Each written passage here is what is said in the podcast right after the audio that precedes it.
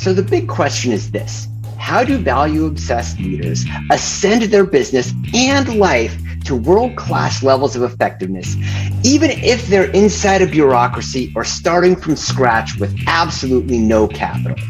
That is the question, and this podcast is going to bring you the answer. My name is Doug Utberg, and this is the Terminal Value Podcast.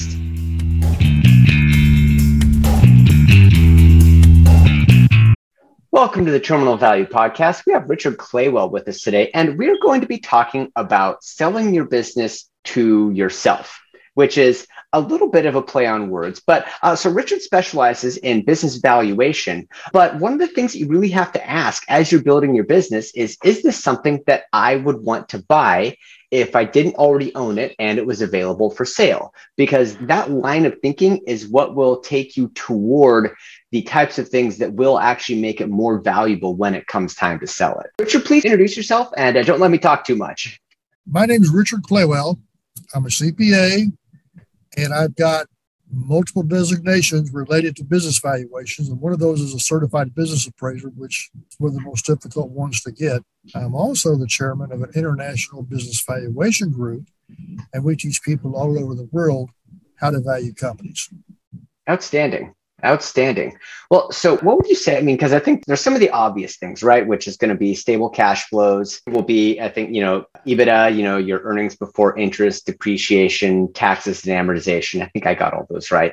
You know, uh, know, those are your typical things that you use for evaluation. And then a lot of times what you'll do is, you know, depending on the model, you'll put together some kind of discount, future discounted cash flow or multiple based on your industry niche or whatever.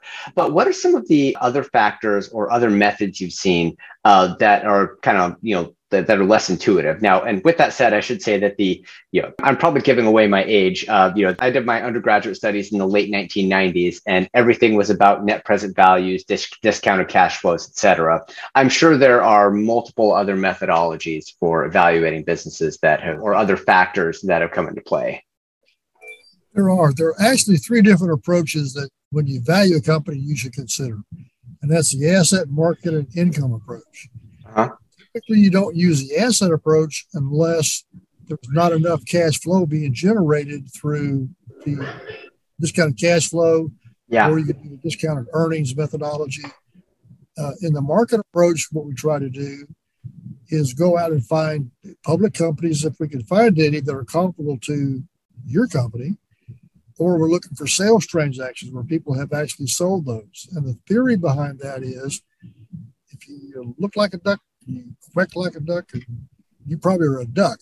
So you go out and look at these different multiples that are out there. And if certain range, yeah, then if they typically sell, you know, say 50% of earnings, and uh-huh. that's where you fit in, then you would look at your earnings multiply by 50%, and you've got an answer for what potentially that company could sell for. Yeah. Well, and I think, and it, you, you said potentially, so I think that that's a box that's important to unpack here because I would imagine that for a lot of small businesses, especially if it's something that's been bootstrapped up from, you know, from base from somebody's bright idea, then you're probably going to have a lot of systems and processes that are pretty chaotic. And when people are buying businesses, chaotic systems and processes are not usually things they would they like to see. In your view or in your experience, what kind of impact does that have on the valuation that companies can, you know, that they can can expect if they're trying to go up for sale? It actually has a tremendous impact on, on companies. And, the reason for that is is if you want to sell your company somewhere down the road, I'm going to come in as a as a buyer, i.e., a potential investor in your company, and can I operate it without you? Yeah. Yes. Uh, so, so therein lies part of the problem because you know what, what you do and how you do it, but you're probably the only person in the entire company that knows that. So if you die today, you've lost a tremendous amount of value and you've lost intellectual property that's in your brain. So that information needs to be documented. What are your processes and what are your procedures? And how do you do that? Now, that's probably extremely sensitive information. You don't want mm-hmm. everybody in the world to know that. So go out there and create a, a subdirectory on your server someplace. Have your IT yeah. guy set up a, a separate directory for that for you where you have to have passwords and that sort of thing. That way, I personally can't, if I'm an employee, I can't get in and see what you're doing to take that information and become a competitor. But all that information should be documented on what you do and how you do that. Part of that process, I believe, is, and this gets to be a pain, I know that, is for the have the to have the business owner, say a couple, two or three weeks, maybe a month, to jot down everything that they do. Yeah. Because if, if, if you're an employee and you have a job, you do this, you do this, you do this, you do the same thing day after day. Some minor changes, but with the business owner, it's virtually never the same thing, you know, Correct. week in a row. Correct. So what you do and how you do that, and, so that when when I come in as an investor to take a look at this, this is all documented. I know what you're doing. I know how you do it. That makes it more valuable. Yeah, got it, got it. Well, and you know, the thing that I'm thinking when I'm listening to what you're saying is that it's actually remarkable how much of like real business success comes down to good operations. But you know, that doesn't sell books, that doesn't sell uh, that doesn't sell courses, that, that doesn't sell consulting gigs. But operations is just re, you know really really dialed in processes standards you know repeatable operations is just so critical to business success. It's just something I see over and over again, eh, but I find it fascinating how little mind share there is for operations just kind of out in kind of the business influencer community.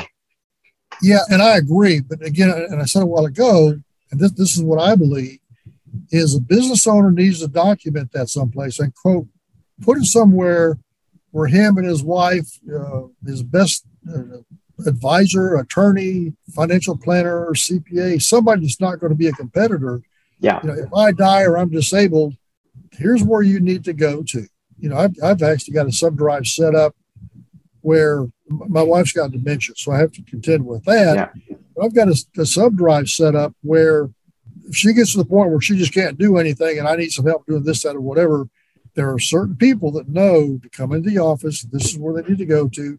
Here's everything they need to know about our personal lives. And then one of them is a CPA, but they know where to go to to find the information. So the business yeah. owner's got to document that. Yeah. And, nothing else. When, when it comes time to potentially sell the company, you can tell the potential buyer, this is what I've got. Here's what I've detailed. All these operating procedures you just mentioned. Here's how all this stuff works. Here's who's managing this. How do we get from point A to point B? I'm not going to give it to you unless they sign a, a non-disclosure agreement. I mean, so yeah. it's not free because that's extremely valuable. It's a trade secret. It's what it is. Yeah. It's extremely valuable information. I think that's really critical. I mean, and so kind of in a similar way, uh, one of the things, at least that, that, that I try to do is either things that I'm doing, you know, or things that I have virtual assistants doing. I'll try to either myself or have them, you know, basically put together in a pretty simplified standard operating procedure. Basically, just document what they're doing, you know, or if there's something that I'm looking to have somebody else do, what I'll do is I'll turn on Zoom, I'll screen share, I'll record myself doing it and talking through what I'm doing, and then basically, you know, put you know put that up on YouTube as a private link, and then include it in a in a standard operating doc. Because I think you and if you could just do say you know three or four of these types of things a week, eventually you'll start filling in a lot of the processes for your business, and it'll take a lot lot of the guesswork out of it. You know, and the, although uh, and because yeah, I know you were talking about trade secrets, although at least in a lot of small businesses, at least you know one of the things that I've observed and you know I'd, I'd love to know if you feel differently but one of the things that, that i've observed is that in a lot of cases a lot of the value of the business is around the kind of branding and communication frequently around the owner.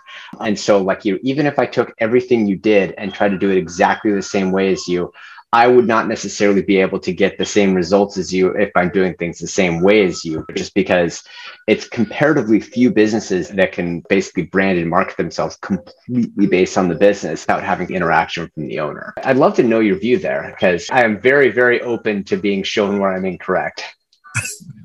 Well, I, I, don't think you're incorrect. I think I'm going to answer your question for you. If you and I are going to do the same type of thing because of your experiences, you know, you grew up completely different than the way I grew up, and, and I and I'm going to do things differently than you do. It doesn't mean that that you do it right or you do it wrong. It doesn't mean that I do it right or I do it wrong. It's just the differences in the way we do that. But the owner, what the what I think they need to do is they need to have these procedures and make sure that people are following those procedures. They don't have to give it to them, So there's some consistency. So you yeah. can develop that brand. Now, now that we've got that consistency, three, four, five years from now, when I want to sell my company, then everything is working the way it's supposed to work. I've got documentation on it, so a new owner can come in, and then everything should be pretty much okay. That those employees will train new employees to do it the same way, and so now you have the consistency and a, and a better brand. Got it. Got it.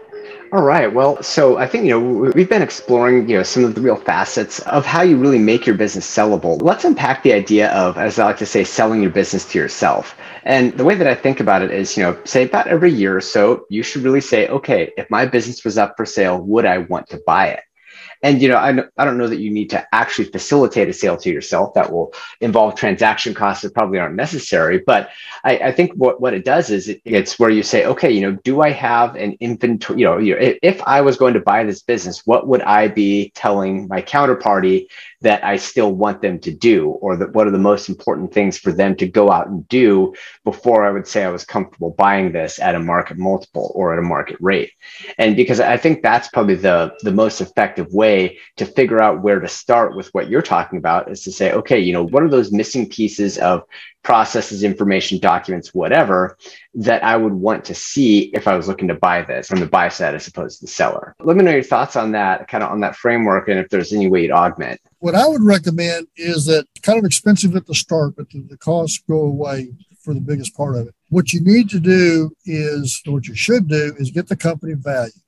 Uh-huh. When value a company, we're looking for the risks for the skeletons, what needs to be improved, that sort of thing. So, or we could just do a, without doing the valuation, which those are some problems. You, you can't measure the impact of what you're changing. Yeah. But identify all those those weak points that your company has. That equates into the risk. The higher the risk, the lower the value. So if you get a valuation the first year that you do this, uh-huh. identified all those things. Well, now we know what they are. What is it that we need to work on? and we we help clients with, we, with what we call profit enhancement. Yeah, we can go through there. We can uh, now that we've identified those, we can actually work on those. You don't necessarily have to have a valuation every year. They're they're expensive. Yeah, but you know maybe every couple two or three years or so, because now we've gone out, we've addressed these particular these specific issues. We've got a new cash flow methodology or some better improved market multiples, that sort of thing, and now we can apply a discount rate or a market multiple modified for the improvements that you've done. So have you increased the value of the company or not? Got it. Well, I think that's a, as I've gotten older, I've, I've gotten an increased uh, appreciation for simple processes just because uh, complicated things tend to fall apart very easily. but I like that, you know, it's a pretty simple process. I mean, and, you know, because of course, right, you know, you'll want to start to getting, I would assume you want to get to where you're at least at a break even or, you know, or, or have some degree of profitability before you go through the process of getting valued. I think up until that point, you're really establishing viability. Or I don't know, do you think there's, pardon the pun, value in getting a valuation done before you've gotten to where break even cash flows? There are multiple ways to do evaluation and, and different types of valuations that we do. One of them is called a calculation of value. The other one, from a CPA's perspective, is uh-huh. called a conclusion of value. Mm-hmm. What you can do is if you and I agree that we're just going to do one or two parts out of 10, you, mm-hmm. you got to do 10 parts to get the valuation, it's expensive. If you do just one or two, then what you could do is just go out and look at the multiples that are there. Yeah. Gotcha. And then look at and develop a discount rate or what the risk factor is, and then apply that to the multiples. That's a lot less expensive. It's not a full blown valuation, so you're not going to get the benefit of a full blown valuation. But in the early stages, you've got something to take a look at. My company's not worth a dime today. Yeah. Two, three years from now, maybe it's worth, you know, instead of a dime, three, four hundred dollars. And then that progress process goes on till you get to the point where now you can afford a full valuation. Let's go out there and take a look at everything. Yeah, makes sense. Completely makes sense. All right. Well, let's see. So I think you know we've been talking about the, uh, but they talk about some of the factors of valuation, some of the uh, you know the benefits of getting a valuation done, and then also the idea of you know the mental construct of selling your business to yourself or really looking at it that way to be able to figure out you know what are the areas that you want to approach first in getting your operations dialed in. Because i think that's the other thing that's really important to kind of keep in mind is that you know having your operations really really dialed in is probably going to be one of the best things you can do for the value of your company. So yeah, so kind of bearing all that in mind, does it feel like there's anything we've missed, or you know, do you think we've hit the high notes? I think we've hit the high notes. Let me just kind of summarize. You've got a, a couple major things to think about. What is the income stream going to be? Which is going to be what's your profitability and how risky is that profitability? And you really want to work on both of those. People, a lot of times, I think, look at what are the sales? How do I increase the sales? How do I increase my sales? And I understand that. But if you're continuing to take on additional risk, those sales are less valuable. So you've yeah, got to yeah. work on both ends of the candle on that thing. Got it. Well, hey, hey, Richard, I really appreciate your time and I think your excellent insights. And let people know where they can find you online. You know, where are you most active on the socials, and uh, let people know where they can go to find your website. The the website is www.biz with a hyphen valuation v a l u a t i o n dot com. If you want to give me a call, I'm in Houston area. It's 281 488 7531.